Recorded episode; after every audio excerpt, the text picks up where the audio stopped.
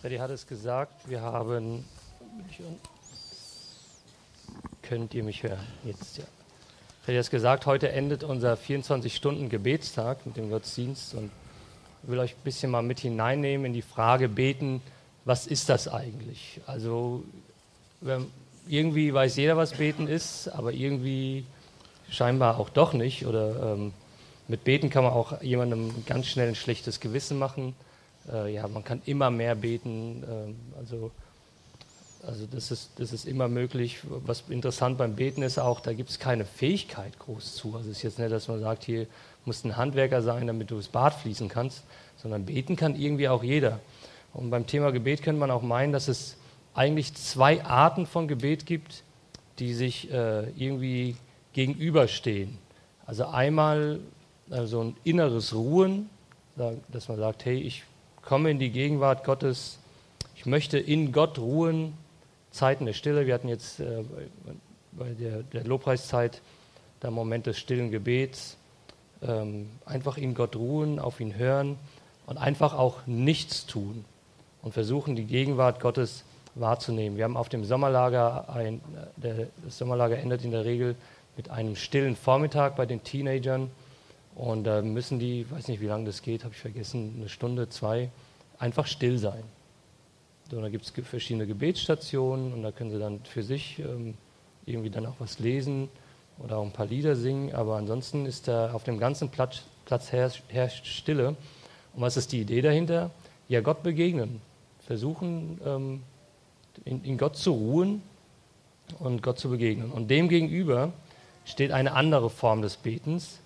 Gebet ist wie eine Art geistlicher Ringkampf. Du möchtest was bewegen, aber möchtest, dass es vorgeht, vorwärts geht. Also ein beharrliches Bitten, ein Einstehen für Gottes Ziele, ähm, ein, ein Flehen um Gottes Eingreifen.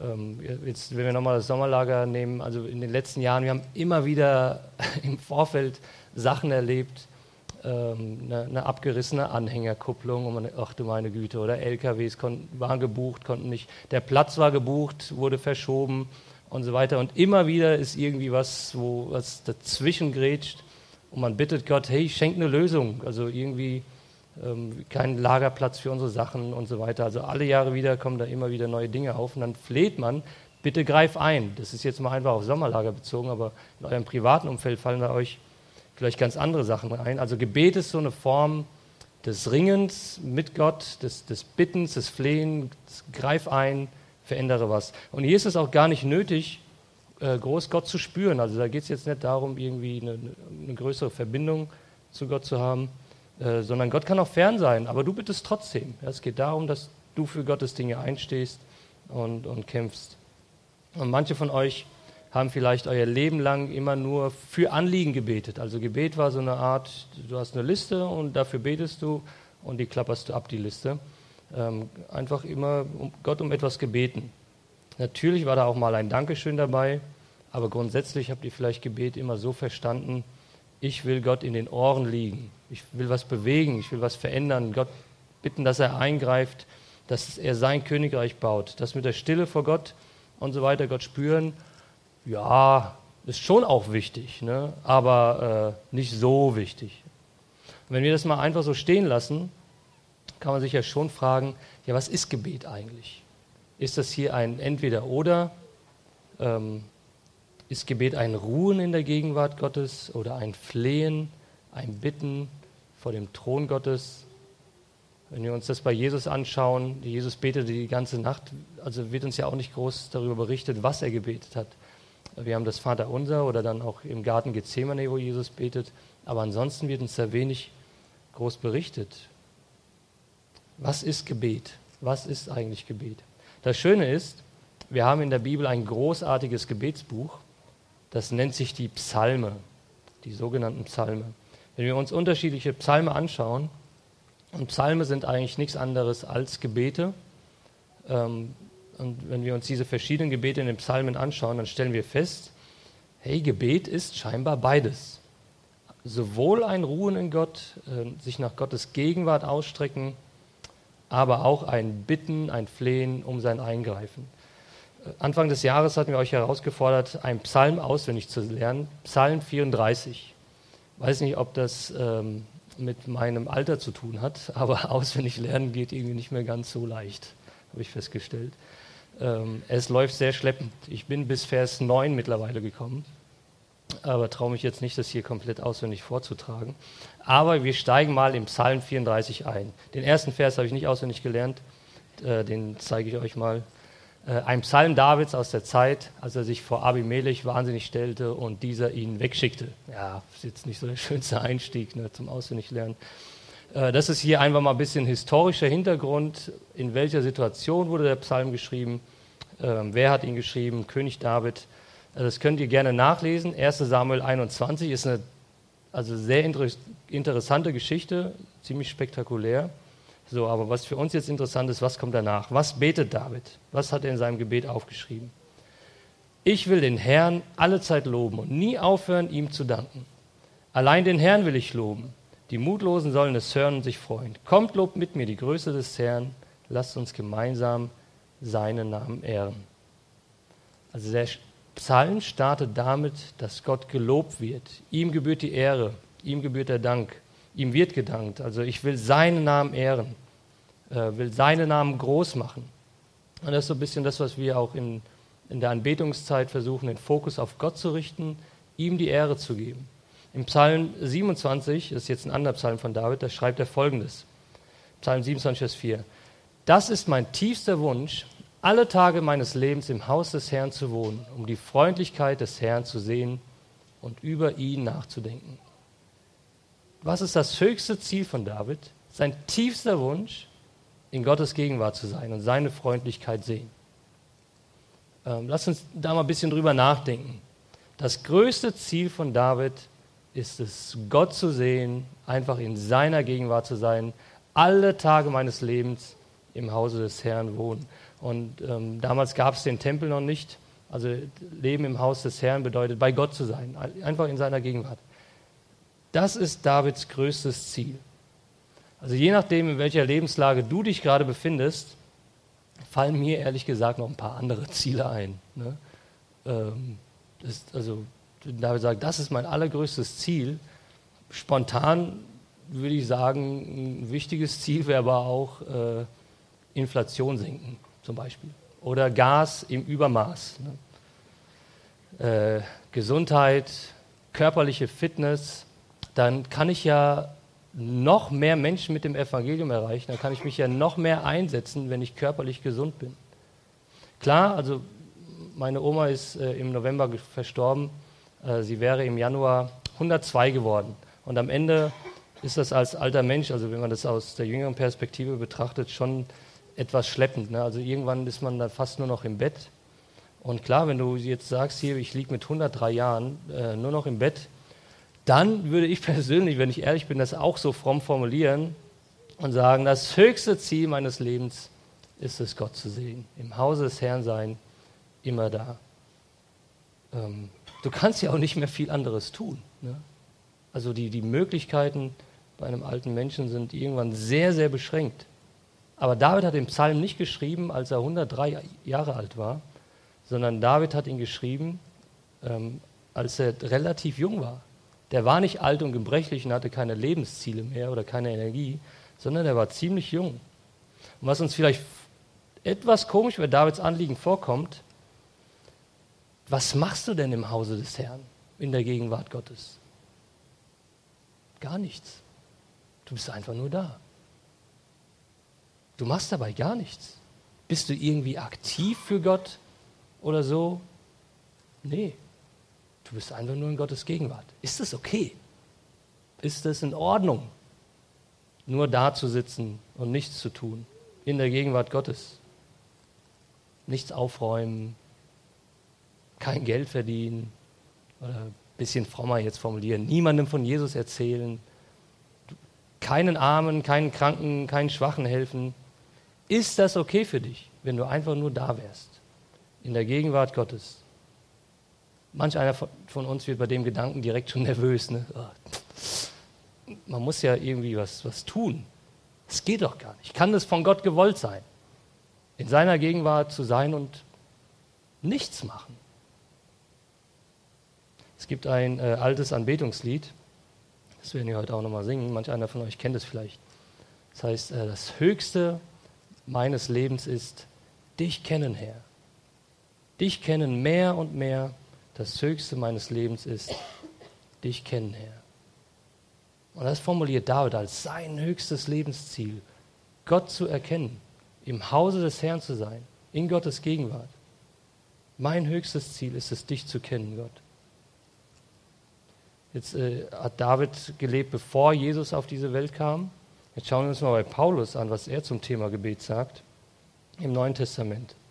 Und ähm, Paulus startet oft seine Briefe an die unterschiedlichen Gemeinden damit mit einem Gebet, dass er also für die Christen dort betet. Und jetzt schaut euch mal an, wofür er für die Christen in Ephesus betet. Ich bete darum, dass Gott, der Gott unseres Herrn, Jesus Christus, der Vater, dem alle Macht und Herrlichkeit gehört, euch den Geist der Weisheit und der Offenbarung gibt, damit ihr ihn immer besser kennenlernt. Er öffne euch die Augen des Herzens, damit ihr erkennt, was für eine Hoffnung Gott euch gegeben hat, als er euch berief, was für ein reiches und wunderbares Erbe er für die bereithält, die zu seinem heiligen Volk gehören und mit was für einer überwältigend großen Kraft er unter uns, den Glaubenden, am Werk ist. Es ist dieselbe gewaltige Stärke, mit der er am Werk war, als er Christus von den Toten auferweckte und ihm in der himmlischen Welt den Ehrenplatz an seiner rechten Seite gab. Worum bittet Paulus für die Epheser? Dass die Epheser Gott immer besser kennenlernen und Gott ihnen die Augen des Herzens öffnet.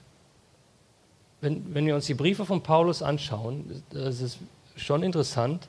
Er betet nie dafür, dass sich die Umstände von, von den Christen verbessern. Ähm, dass es den Christen irgendwie besser geht. Und die Umstände der ersten Christen waren nicht unbedingt rosig.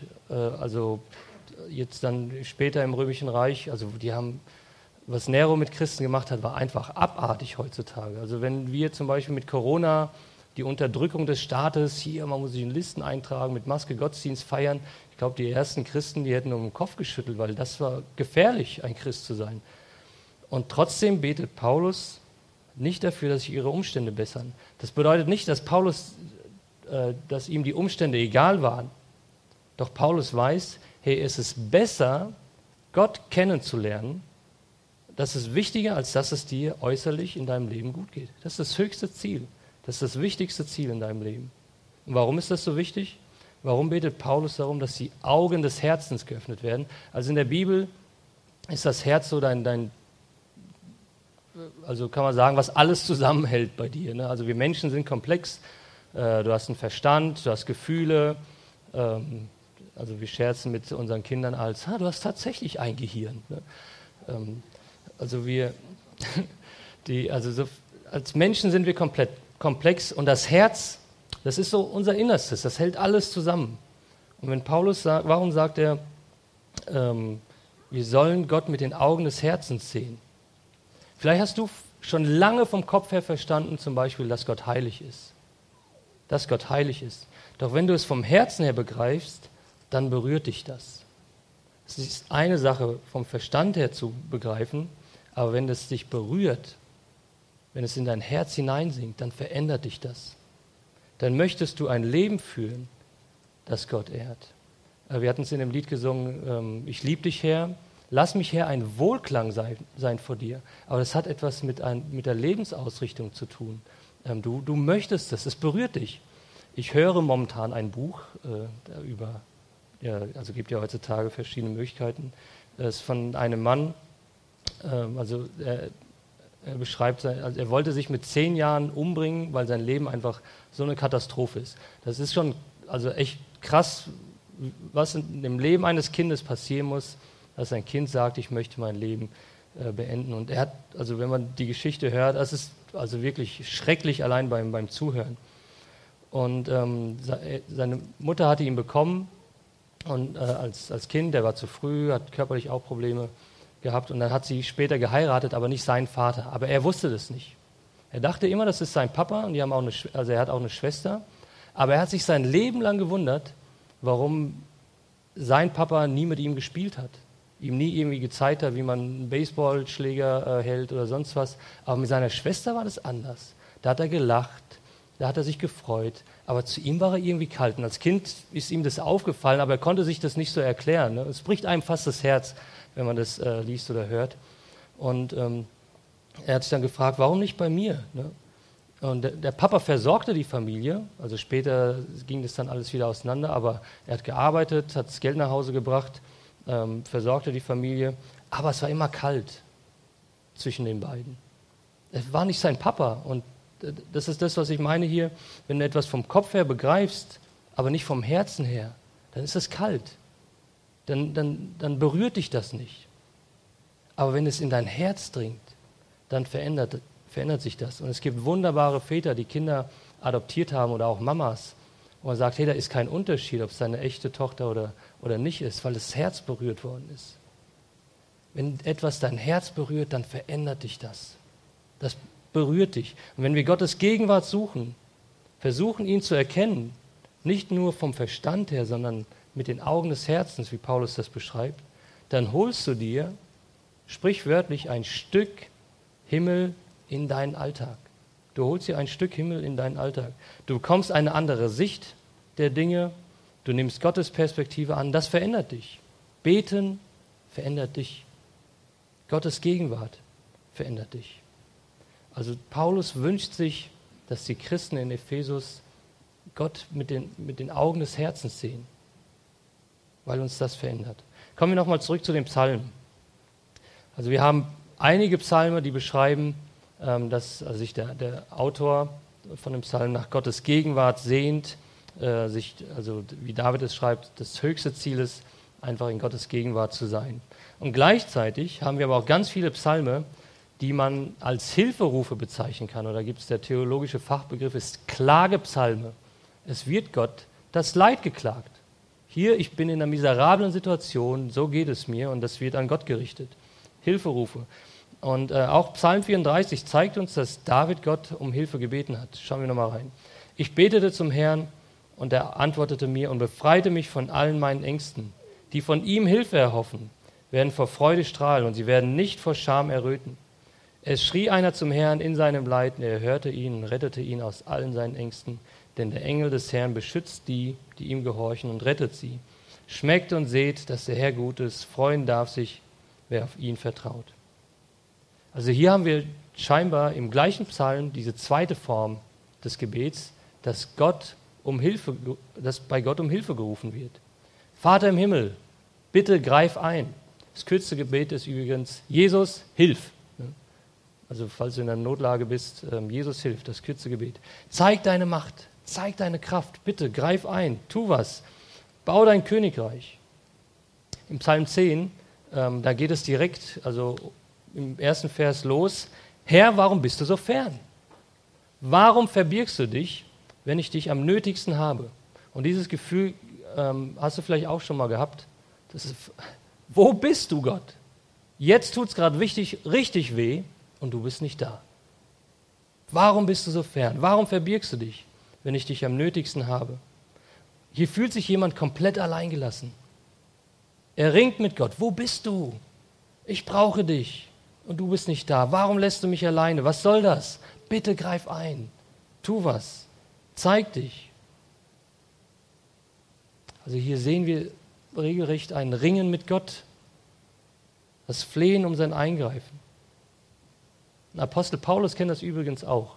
Er startet zwar seine Briefe nicht damit, dass ähm, er darum bittet, dass die Situation von seinen Adressaten ändert, aber Apostel Paulus fleht auch um Gott, um, um sein Eingreifen. In 2. Korinther 12, da beschreibt er uns ein Leiden, was ihn plagt.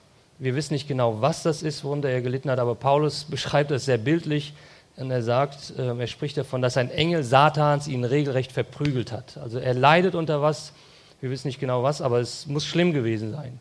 Und Paulus sagt, dass er dreimal zu Gott gefleht hat, bitte greif ein, nimm das weg von mir. Mach was. Bau dein Königreich. Mach mich gesund. Und vielleicht kennst du das auch. Du bist in einer Notlage und flehst zu Gott, bitte tu was. Tu was, zeig dich. Bitte. Also die zweite Seite des Gebets, ein, ein Flehen zu Gott, ein Bitten um sein Eingreifen. Freddy hat vorhin vom Vater Unser gesprochen und wir haben es zum Teil gemeinsam gebetet. Aber ich muss sagen, Freddy, ich habe ähm, ihr habt ja auch immer Angst, dass ich mich verhaspel. Das ist gar nicht so einfach. Und das war mein einziger Punkt. Hoffentlich verhaspeln du dich nicht bei dem Gebet. Ja, also bei Beerdigungen, dann beten wir auch zum Ende des Vaterunser, aber ich schreibe mir das immer auf, weil das ist so mein, meine Angst, dass ich dann mich da verhaspel. wenn wir uns das Vaterunser anschauen, äh, das Gebet, das Jesus seinen Nachfolgern äh, gelehrt hat, und dann können wir, denke ich, erkennen, dass beide Seiten zusammenkommen. Also sowohl das Ruhen in Gott, als auch das Flehen und das, das Ringen darum, um, das Gebet darum, dass Gott eingreift. Äh, Vater unser im Himmel, geheiligt werde dein Name. Das hat direkt beides. Einmal die Anerkennung, hey, sich in Gottes Gegenwart stellen, Vater unser im Himmel. Ähm, dieses staunende, anbetungsvolle, dein Name ist heilig. Und dann auch die Bitte, dein Name werde geheiligt. Setz deine Ziele durch. Mach dich groß. Bau dein Königreich. Kümmere dich auch um unsere alltäglichen Belange. Unser tägliches Brot gib uns heute. Es ist Gott nicht egal, wie es dir geht. Im Vater unser kommt beides zusammen. Einmal staunende Anbetung, das Ruhen in Gott, er hat alles unter Kontrolle und dann das Bitten um sein Eingreifen. Übersieh mich nicht. Was bedeutet das für uns ähm, persönlich? Vielleicht hast du Gebet immer bisher mehr als Pflicht ähm, verstanden und nicht als Freude wahrgenommen was David beschreibt, ich kann mir nichts Besseres vorstellen, als in Gottes Gegenwart zu sein. Oh, das, das, da fallen mir schon auch andere Sachen ein, ne? also wenn ich mal ganz ehrlich bin. Fällt dir schwer damit irgendwie etwas anzufangen. Vielleicht hast du auch ein schlechtes Gewissen, eben weil man immer noch mehr beten kann, also da gibt es kein Ende. Ähm, vielleicht hast du auch ein schlechtes Gewissen, wenn du jemandem gesagt hast, ja, ich bete dafür und dann hast du es vergessen oder du hast eine Liste an Anliegen, aber irgendwie kommst du immer nur zur Hälfte. Ähm, und die Liste, wofür man beten könnte, ja, die kann man eigentlich uns unendliche fortführen. Kennt ihr die sogenannten Aldi-Gebete? Äh, segne all die Missionare ne? und all die äh, Teilnehmer auf dem Sommerlager. Ne? Sogenannten Aldi-Gebete. Aber du, ja, das kannst du ja unendlich fortführen. Ähm, wie kann sich das ändern? Wie kann vielleicht aus der Pflicht ähm, tatsächlich eine Freude werden? Und da möchte ich euch ein bisschen herausfordern und diese Herausforderung, die gilt genauso mir persönlich, ähm, dass du versuchst, das in deinen Alltag zu integrieren. Dass du dir morgens ein paar Minuten Zeit nimmst für das Gebet. Äh, morgens und dann abends äh, auch nochmal, wenn du verheiratet bist, äh, vielleicht mit deinem Ehepartner. Äh, vielleicht fragst du dich, wow, wie kann ich mit meinem Ehepartner beten? dann zwei Tipps. Halte es kurz, und wenn du einen Tag verpasst hast, seh zu, dass du nicht zwei verpasst. Ne? Ähm, aber versuch das irgendwie zu integrieren in deinen Alltag. Und wenn du für dich alleine betest, ähm, dann nimm dir auch Zeit, vor Gott still zu sein. Und muss euch sagen, das ist gar nicht einfach. Einfach still zu sein, nichts zu tun. Fang vielleicht mal mit fünf Minuten an. Du kannst auch sagen, hey, ich mache da einen Spaziergang draus ähm, oder du sitzt einfach auf der Terrasse oder auf deinem Sessel oder du liegst im Bett ich muss sagen, wenn man im Bett liegt und betet, dann ist, wird die stille Zeit in der Regel etwas länger. Ne? ähm, ja, aber dass du versuchst, einfach mal still zu sein vor Gott. Vielleicht kann es dir auch helfen, ähm, dass du dir Gottes Thron vorstellst, wie du in seiner Gegenwart bist. Also Freddy hat es beschrieben mit dem äh, Telefonhörer, äh, dass, du, dass, du, dir vorstellst, dass, dass Gott sich über deinen Anruf freut. Ähm, oder du kannst dir auch vorstellen, so wie David, dass du sagst, ich bin im Hause des Herrn, einfach in der Gegenwart Gottes. Und probier das mal fünf Minuten jeden Tag auszuhalten, zu sagen, du bist Gott, ich bin Geschöpf. Ich möchte mich in deine Gegenwart stellen, auch wenn ich dabei nichts tue. Und wenn du nicht weißt, was du beten sollst, dann nimm dir vielleicht einen, äh, einen der Psalme, bete durch die Psalme. Du kannst auch durch alle 150 Psalme gehen, Stück für Stück, lies den Psalm einmal durch und danach bete ihn durch, als wäre es dein, dein eigener Psalm. Und versuch das mal für dich zu kombinieren, zu sagen, hey, ich möchte einerseits stille sein vor Gott, in Gottes Gegenwart treten, den Himmel tatsächlich in meinen Alltag holen und dann aber auch für Gottes Anliegen beten, für Dinge, die in deinem Leben wichtig sind, für Menschen, die dir wichtig sind, für deine Umstände. Also mich in Gottes Gegenwart stellen und aber auch mit ihm ringen. Wir haben die Zusage, das Gebet hat Kraft, es ist nicht wertlos, sondern Gott wirkt dadurch. Seine Zusage an uns. Also als Hausaufgabe, versuch morgens und abends die Zeiten des Gebets zu nehmen. Es muss nicht lang sein, aber fang damit an und versuch da einzubauen, eine Zeit der Stille, in Gott zu ruhen. Und was du tagsüber auch machen kannst, wenn dir Dinge auffallen, dann bet einfach direkt dafür. Du siehst einen Krankenwagen, dann, sag, dann, dann bet ein kurzes Gebet, hey, segne die Person, die, was auch immer da passiert ist. Und Dinge, die dir auffallen, einfach spontan.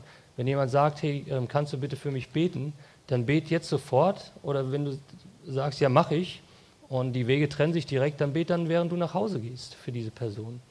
Ähm, aber versuch das in deinen Alltag äh, einzubauen. Es muss nicht immer nur morgens und abends sein, sondern kann auch tagsüber zwischendurch, damit wir uns an Gott ausrichten, uns in seine Gegenwart stellen und für sein Königreich beten, dass, dass sein Name geheiligt werde.